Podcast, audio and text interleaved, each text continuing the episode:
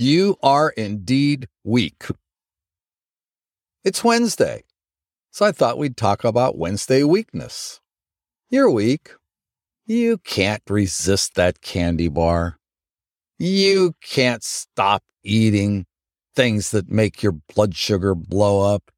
You don't have what it takes because you're different. Your body is so much more reactive than anybody else's. Oh, heavens. Don't worry about what you eat because you're doomed you are sentenced to live this life of sedentary lumpiness.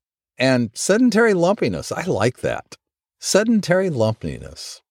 That's what you have to live because you're different than anybody else.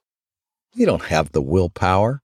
If we just embrace that and say, yeah, yeah, that's exactly right.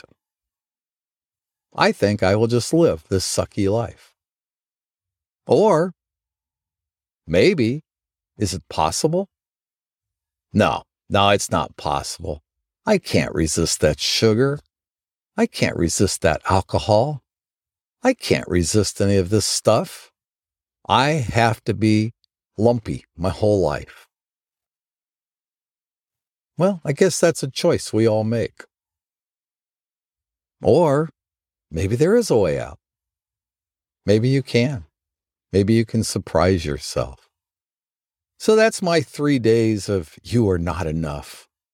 But tomorrow on Thursday, let's get more positive. Let's get more upbeat. But until then, just remember you suck. You're not enough. okay? Seriously, seriously, get your head wrapped around a positive direction. Don't believe that you suck. Don't believe that you're not enough. Don't believe that you're a failure. And I'm going to go back to my preaching because you are not. You have everything it takes to thrive. You just got to choose to do it and stop listening to those voices in your head. I'm so, I'm so tempted. I was listening this morning. I, I'm always listening to different people's meditations and just sucking in their perspective. This morning I listened to an F bomb meditation and I'm so tempted to do one because the gentleman just went into, you know, it sounded like a regular meditation, except when the monkey mind would show up, he'd tell it to F off.